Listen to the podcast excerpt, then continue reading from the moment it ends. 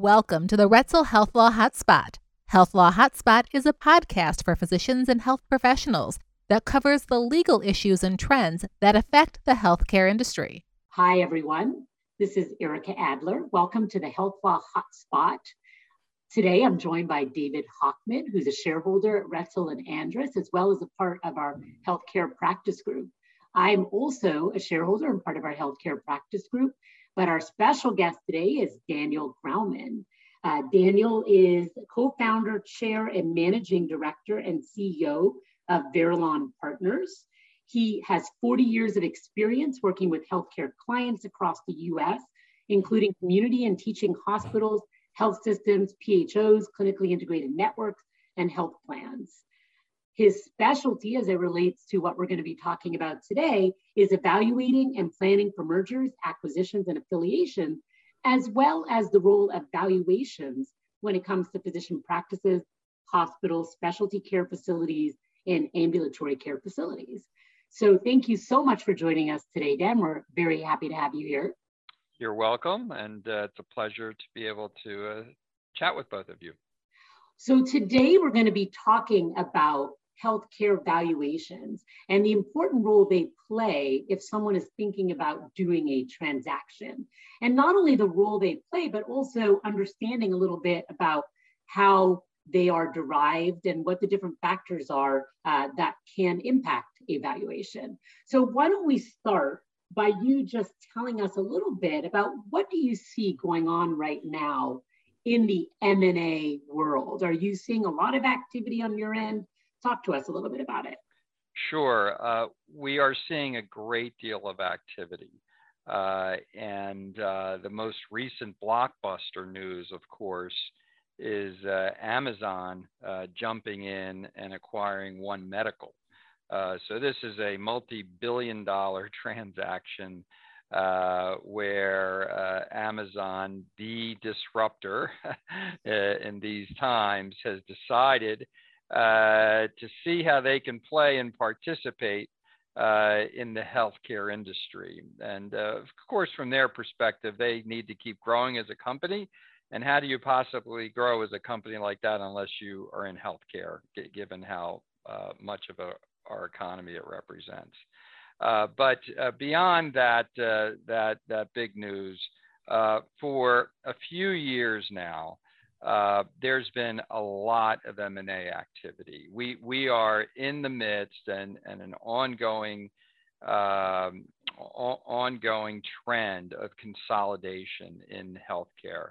And more specifically, as it pertains to medical practices, uh, really what we're witnessing, what we're experiencing, those of us that you know live and work in this industry each and every day, is the corporatization uh, of medicine and of the practice of medicine, uh, good or bad, uh, with all of its challenges. Uh, but that is what is underway, and the various players that are active in M&A, whether it's private equity firms, uh, other aggregators, um, health systems, of course, believe that uh, things we will be better off. Things will be better off um, if they uh, move move in this direction. So there's a, a, lot of activity, and I could go on and on about that, of mm-hmm. course. Uh, sure. But happy to to pause and. Um, well, we're seeing a lot of M&A as well. We do a lot of uh, selling, in particular, of physician practices. Are you seeing any um, particular specialties more than others right now? Uh, well, you know, the uh, that's an interesting question. I, I, think when when we began to witness and see uh, the uptick in activity, a lot of it was centered around primary care physicians. Uh, and the reason for that is there's a premise among these aggregators, the, all the players that we, I mentioned, that uh, the, the big opportunity is in value based payment, value based care, uh, and population health. So if you if you can aggregate the primary care physicians, which is sort of the gatekeeper to the healthcare delivery system, and then the way the, the arrangements work in population health, it has to do with, you know, the patients that are associated with those primary care physicians, uh, that that is, uh, there, there's a lot of opportunity there uh, as, as these organizations grow bigger and participate in risk contracts and capitation and the like. but um, you know, since then, we've seen a lot of activity in various other specialties that seem to be conducive to, to deriving benefits from size and scale. Uh, there's some surgical specialties. Uh, you see activity in dermatology. We're seeing activity in orthopedics. You see um, uh, ophthalmology. Um, you know, so many, many uh, other specialties, uh, surgical and medical specialties, even um, cancer care and the like, uh, are, are, all in play. And the, the aggregators, the buyers, the acquirers believe uh, that there's opportunity, uh, that, that, that value can be created, uh, you know, over time by bringing these together. Yeah.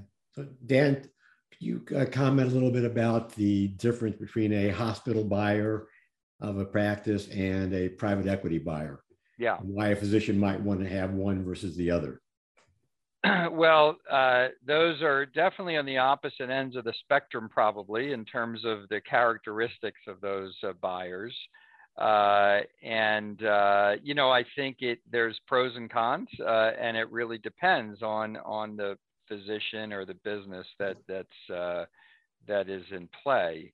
Um, you know, a private equity firm on the on the one hand make uh, you know no question about it uh, they are interested in acquiring building it up and then selling. Uh, and that is their purpose their, their reason for being is they take money from investors and they deploy that and invest it uh, in in businesses and in companies and in relevant to this conversation of course in physician businesses and practices and they're going to be very aggressive and they're going to grow it and they're looking to make it bigger and more profitable and increase the value and exit. And their typical time frame might be you know 5 to 7 years.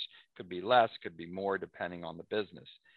So that is what they wake up every day thinking about. And so as a physician contemplating that um, you need to just go in with your eyes wide open and understand it not necessarily good or bad, it's just the reality. Uh, and they typically will also want um, uh, the, the seller or the physician or physician group to be involved and aligned economically in a meaningful way. And the best way that they do that is they are likely to not buy 100% of your business or practice. They may buy, uh, they're going to likely want a controlling stake, 60 to 80%, uh, but then you're going to stay involved in a meaningful way, and you'll continue to have a significant portion of the uh, of the ownership of the equity of that practice. So when it gets sold, you will participate in that. And you know, in the business, it's called the second bite of the apple.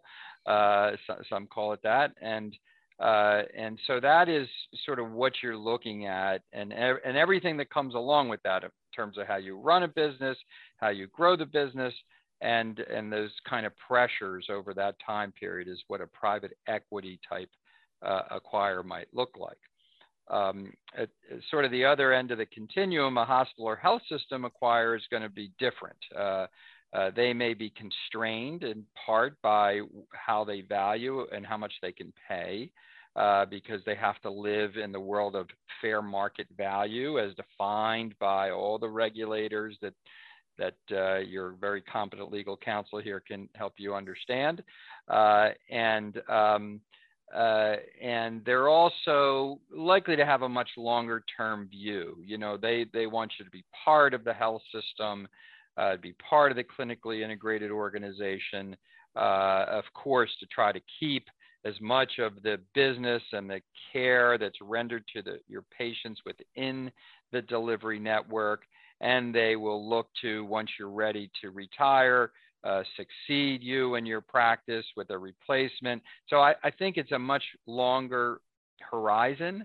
Um, the dollars were likely to be different uh, and but they could be possibly a little kinder, a little a little friendlier partner, believe it or not, uh, and um, uh, relative to, to private equity. And, and, again, it's it's these uh, these are options, and and I think it's an incredible time from the perspective of a physician if you think about it.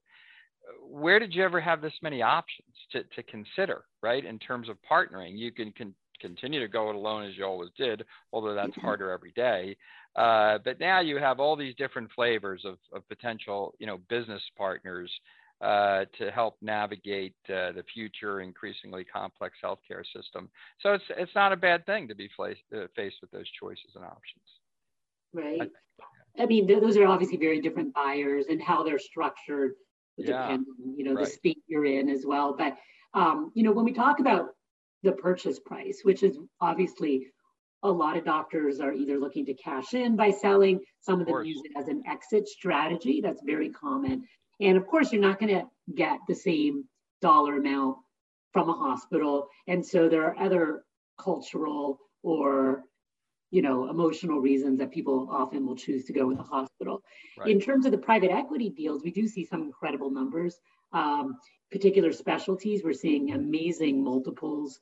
Um, and I guess unprecedented, I would add. unprecedented. Oh, you know, we're, we're not talking about you know veterinary medicine today, but if you really want to talk about unprecedented, uh, you know, 20, 21 times multiples is what oh we're seeing gosh. there. So wow. okay. that's a little crazy. So just in general, I mean, what can doctors expect? Is the range when we're looking at EBITDA, and I'll ask you to kind of generally describe what that is, but when we're looking at valuing a practice, many buyers will use EBITDA and they'll talk about it as a multiple. So a lot of practices will, you know, or specialties will sell between five and seven multiple. And then we see some specialties, derm, aesthetics, etc., where we're seeing some higher. It depends on the buyer, depends on the region of the country, depends on if it's a cash practice versus insurance practice. There's a lot of different factors that go into how much money you're going to get. But generally speaking, I don't think a lot of doctors really understand what EBITDA is, why some practices are worth more, what these multiples really even mean. So kind of hoping you can give us a little bit of insight so everyone listening will maybe come away with a better understanding. Sure, I'll, I'll be happy to try. Um, so first of all, my recommendation is go watch Shark Tank. Uh, because if you watch a couple episodes, and we all have, let's admit it, it's fun. Uh, my wife is addicted to it, so I end up watching a lot of it. Uh, and um, so they talk about EBITDA multiples all the time.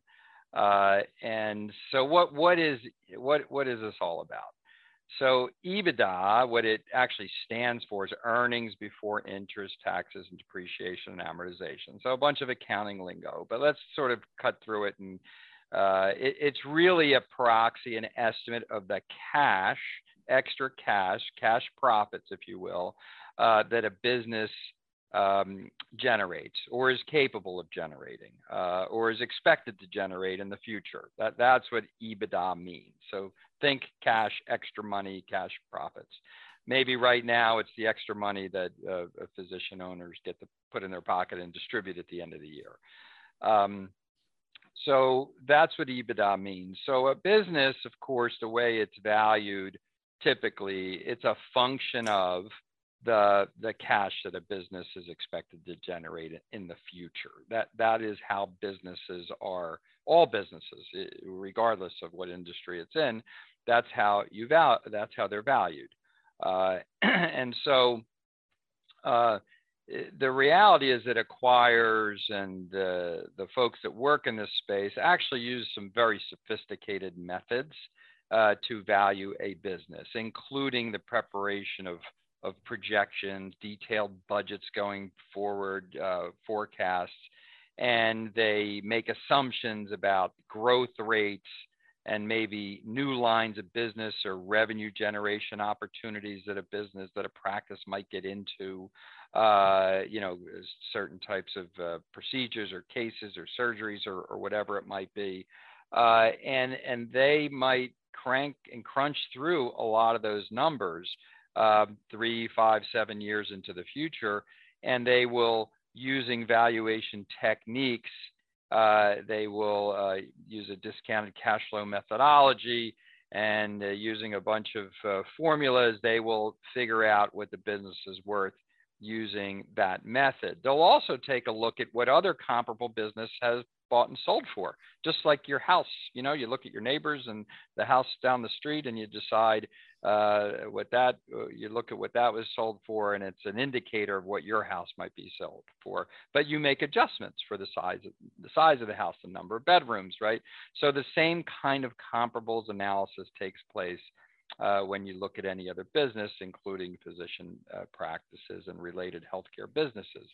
So valuators acquires private equity firms, health systems, they go through all this analysis. And at the end of the day, it's a very convenient way to state the answer and the conclusion as an ex- expressing it as a multiple, as a multiple of that EBITDA or that cash proxy that we described before.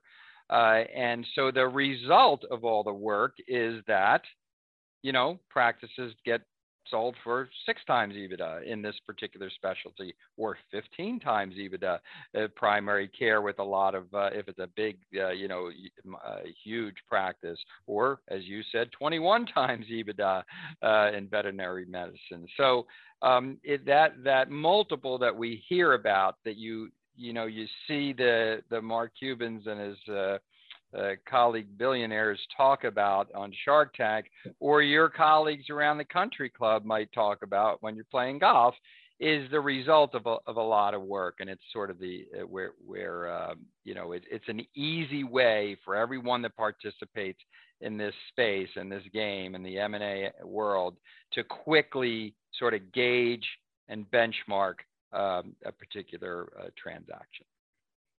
So I know it's a little wordy, but that's yeah. how I think about it. So, what, what, are the, what are some of the factors that are going to cause the EBITDA to go either be the high end of the range or the low end of the range? Yeah, yeah, that that's a really good question. You know, there, there's a lot of stuff. Uh, so it can be uh, what the growth and expansion potential is. Uh, so where is this business now, and how much can it grow?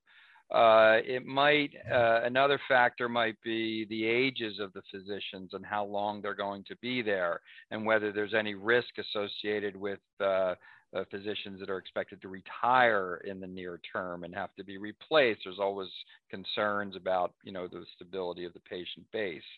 Um, it might be, um, it, it, might be, uh, it have to do in part with how stable the history has been. Uh, has it been reliable or has it been a little rocky? Uh, th- and this has been uh, particularly difficult to evaluate coming right off. Uh, I'm not sure we're out of the pandemic, but hopefully we are in terms of certainly acute stage. But if you look at the last couple of years, it's very messy to understand uh, what that means for the future. Um, a lot of healthcare providers are experiencing a permanent change as a result of the pandemic to their business, sometimes to the plus, sometimes to the minus, right? It just depends on the nature of the practice, how many, um, uh, what types of patients perhaps uh, we're seeing. Certainly, hospitals and emergency rooms are down. And, and they are, uh, it, it's sort of, it was a one time adjustment, which will now resume growth. Sadly, a lot of elderly uh, were lost during the pandemic. They were very high utilizers of healthcare services, very high utilizers. And you know we lost a million people, right? And uh, and and they're not in the picture anymore. Uh, and and also a lot of patients got very comfortable because they were forced to alternatives to going to the emergency room, urgent care, telemedicine, things that they went to the emergency room for that they really never needed to go to the emergency room for, but they did. And some of those got admitted overnight because uh, defensive medicine is practice. You have to be careful. You have chest pain. Well, we've got to admit you and see. Now, you know, a lot of that stuff just isn't happening. So these are adjustments that that um, I think are in place, and and maybe some of them are good. Um, and uh, so, sort of sorting through all that, I know I'm going a little off in a tangent, but it's a factor in sort of under driving uh, conclusions.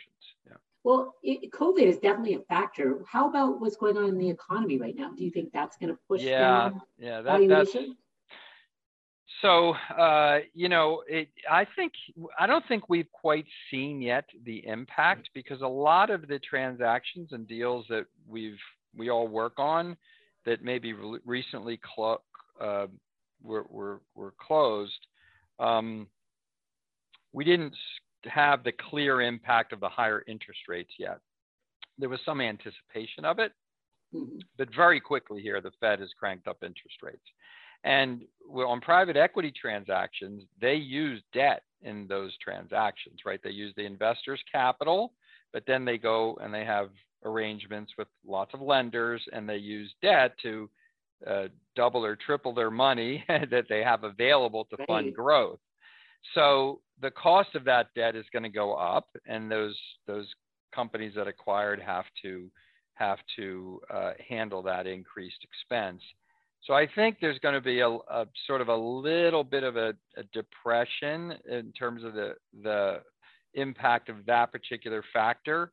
However, I think the good news is there's still so much activity and interest in consolidation that it'll really I, I don't think we're going to see a major impact if yeah. you if you know what I'm saying. It'll, so maybe the result is they'll be just sort of stay even for a while. Yeah, it'll be interesting to see yeah. if some if the people who are not good operators how they're going to be affected by yeah. high interest rates and the right. slowing of the economy. I think right. you might see some practices that were purchased for a lot of money not yeah. being economically viable going forward because of all the debt.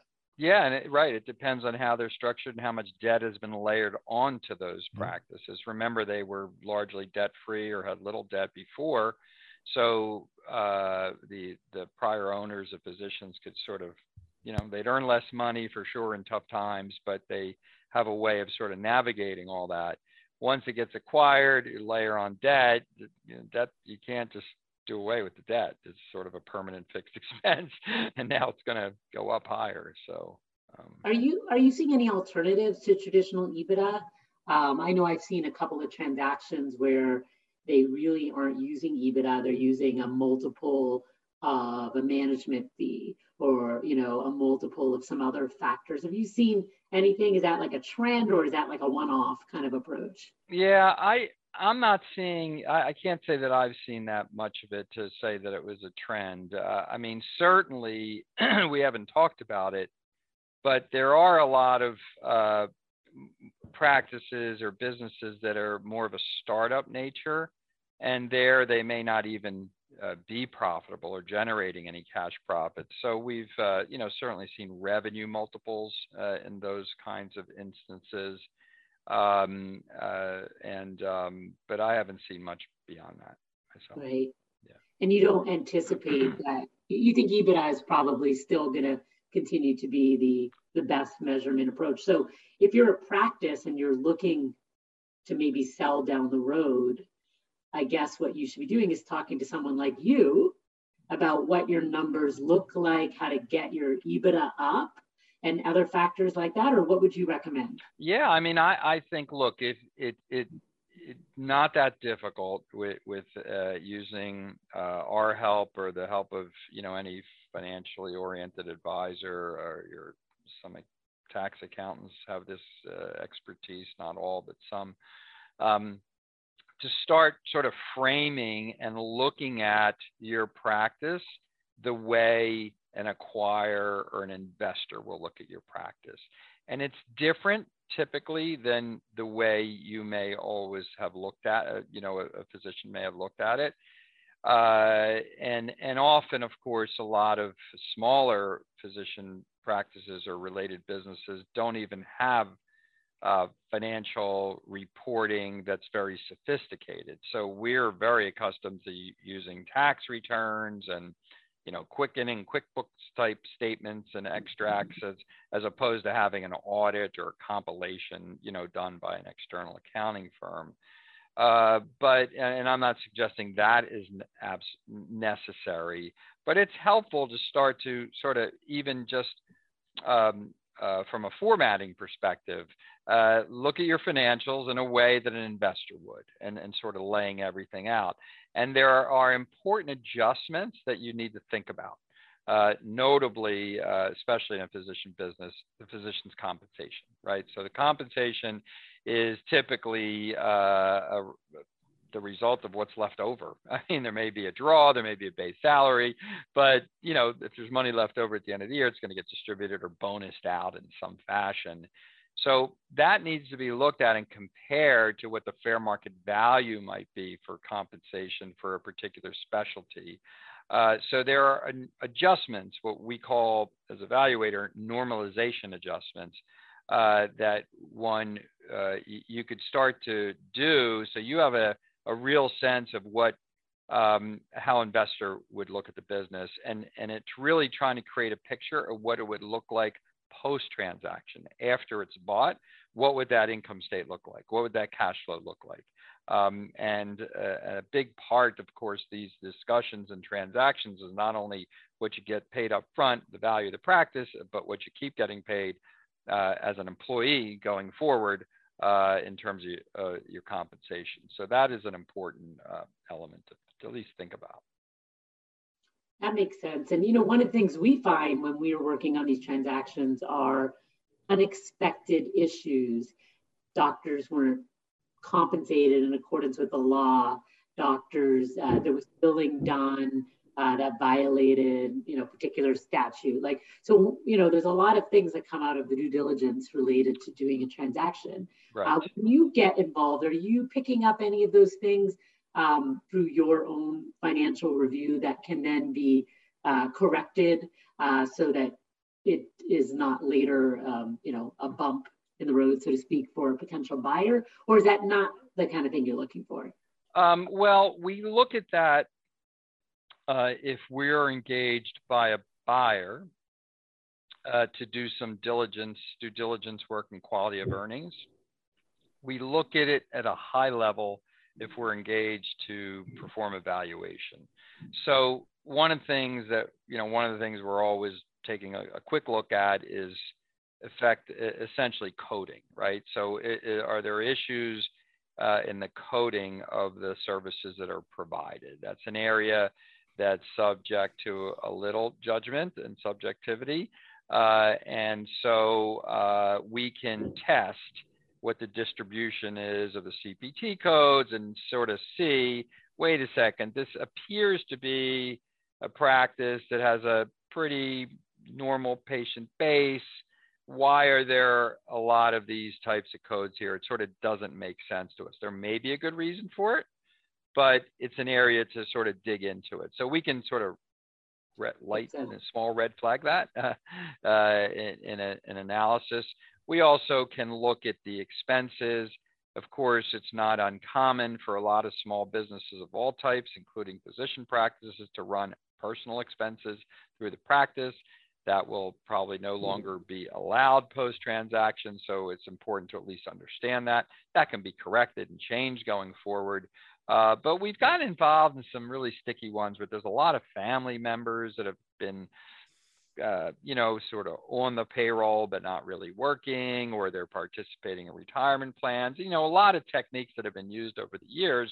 Uh, not not necessarily bad advice from tax advisors and others to to help physicians out uh, maximize, you know, the the finances. But going forward, some of those things may may not be permitted, may not make sense, or not necessarily illegal, uh, but they don't just don't work when someone else owns the business. Uh, so you might as well really have a deep understanding of that, eyes wide open. Those are the kind of adjustments you might make, uh, where you'll say, "Wait a second, I don't get the you know run my car through the practice? No, you don't. But guess what? By we just freed up fifty thousand dollars a year of the EBITDA, you know, what which now is going to get monetized and is going to create more value that you'll get up front. So, you know, there's those kinds of things that I think are helpful to understand.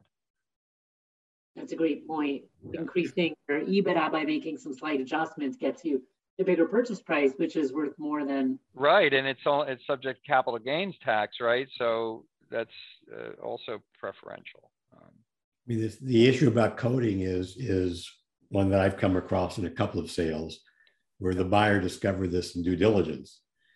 Uh, it, it's and... very rare that if it's a significant practice, that a coding audit is not done at this point. So it's almost always a suggestion on our part if we're involved early on, unless it's a small, a really small practice, then it may not, you know, it's not that material. But I, these days, I, you know, the practices yeah. are larger. That's what I'm seeing. Yeah. Yeah. I mean, I see it larger, you know, in terms of price, I, I would say is where I see like, you know, bigger prices, not necessarily bigger practices, right? So. Oh yeah, that's what I meant. I, I meant, mean, yeah, right. right. Yeah, so I could have a single doctor uh, getting a huge purchase price and they're going to do it, but I could have a three person group, not a huge purchase price and right. no one's going to bother, right? So yeah. yeah agreed. Yeah. So that's right. why I, I said materiality that I right. meant dollars. Yeah. Right. And most of these small groups are, are lacking in hmm. formal auditing process, compliance plans, right. etc. So there's a whole lot more going on, right? From a legal perspective, which is a totally different topic, but you, it's just a tip of the iceberg to the stuff that you're pointing out, but it, it's a long, it's a big, you know, huge pot of items for people right. to do when they're thinking about selling. There's a right. lot of preparation that can be done. Yeah, and you know why not? Even if if it's like a little idea that you have two three years down the road, you know, depending on your age and your own exit and succession plans, why not take a little extra step with getting a help from whomever uh, and and start to lay out the you know the practice in that way. It, it, i think it would be very insightful and informative for potential I, sellers to do that. I think so too and it's uh, you know there's a couple of other accounting related items. We often find the doctors are surprised when they are a c corp right and they want to sell and they have non-competes. And they're like oh we'll just terminate them you know so we could sell our goodwill but you know that's a problem. But if they plan ahead of time, maybe there's some things that can be done right. several years ahead, right? right? So things like that that they might be able to plan. Some of them wish they were a different kind of entity, but if you can't switch entities, that's a last minute like not that, so you know? easy. yeah, so but easy. if if you plan this stuff, from what I understand, and I am totally not an accounting or tax person, but every time we have these conversations with our doctors, they're like, oh, we'll just do this, we'll just do that, you know. and then the accounting or tax person will say, no, you know, you need three years, you need five years in between. The IRS would not that. like that. Yeah. Right. Yeah. Exactly. right. So yeah. I think planning ahead for something down the road is really the way to go uh, from from that perspective for sure. Right. And if you think about it, I mean, I, I don't know what portion of physician practices have already been acquired, but it's a big number. It's a big percentage, right? I mean, Optum alone, what employs what 80,000 physicians? Uh, uh, you know, I'm sure Amazon is going to be trying to catch up to them, uh, and and you have you just have this aggregation pace. So the point is is that fewer and fewer and fewer physicians are going to end up remaining independent. Uh, and th- there will be some, you know, for sure. Uh, this, this, sort of selling out is not for everybody, and I, with full respect for that. But the the the odds are, given the landscape and the environment, uh, is, is, that most you know uh, practices are going to be looking at this and and right. well it's interesting we had a we had a guest on uh, a few weeks ago who said that he saw the trend as a lot of these deals being undone and more doctors going back to independent practice. So I think, you know, I'm all for, obviously David and I work with independent practices. We're, we're all for supporting them, but the trend certainly seems to be doctors becoming employees yeah. of hospitals or selling out. Right. Um, you know, I'll, I'll be very interested to see kind of what the future holds. And, um, you know, yeah. and it's not just about physician practices, but the whole healthcare system is yeah. you know up for some major changes or at least requires oh yeah changes. it's up for major disruption yeah, yeah. so it, who knows how that's going to impact it yeah. everything going forward but. right well I, I can see that some of the models that are being established now may not work and may fail and they'll and restructuring will take place but sort of for physicians to become traditionally independent the way they were in the past is I don't think that's that likely. I, I can see them restructuring it, maybe gaining back some ownership in an enterprise, but probably in partnership with some other entity that brings the benefits that you otherwise can only get through size and scale you know population health technology digital you know all these things that you, you got to have in the future it, it's just right. the way it's going uh, so it, it I, it's hard for me to imagine um, sort of going back to the way it was. Uh, but yeah, you're, you're probably right. Hopefully, we're yeah. going on bigger and better, though, right? Yeah, hopefully. All right, so we're a little bit out of time here. So okay. let's see, David, do you have any final questions or thoughts? No, uh, thanks, Dan. Uh, I always enjoy hearing you uh, speak about healthcare. Uh, you take a lot of complicated concepts and put them into language that um, non-financial experts can understand. Yeah. So, thank you very much.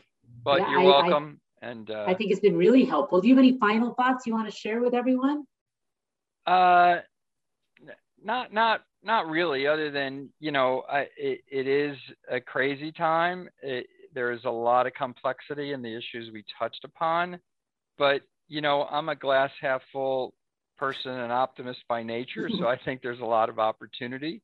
Uh, uh, you know, that even though there's challenges and and problems, I, I think on balance there's a lot of opportunity. So uh, you know, I'd just encourage others to, to look at it that way and uh, prepare uh, and think and plan and and um, uh, you know uh, take advantage of that. So great. Well, thank you so much for joining us, and thanks to all My of pleasure. you. Yeah. Thanks to everyone for coming to hear us at the Health Law Hotspot. Uh, we will post this as well as information on Dan and his company, Veralon, so people can check it out and reach out to you with any questions they have. You can also see our other Health Law Hotspot posts by going to ralaw.com or just Googling us and finding us on YouTube.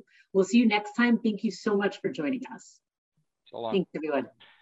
The Roetzel Health Law Hotspot is made available by the firm and its attorneys for educational purposes and to provide general information not to provide specific legal advice.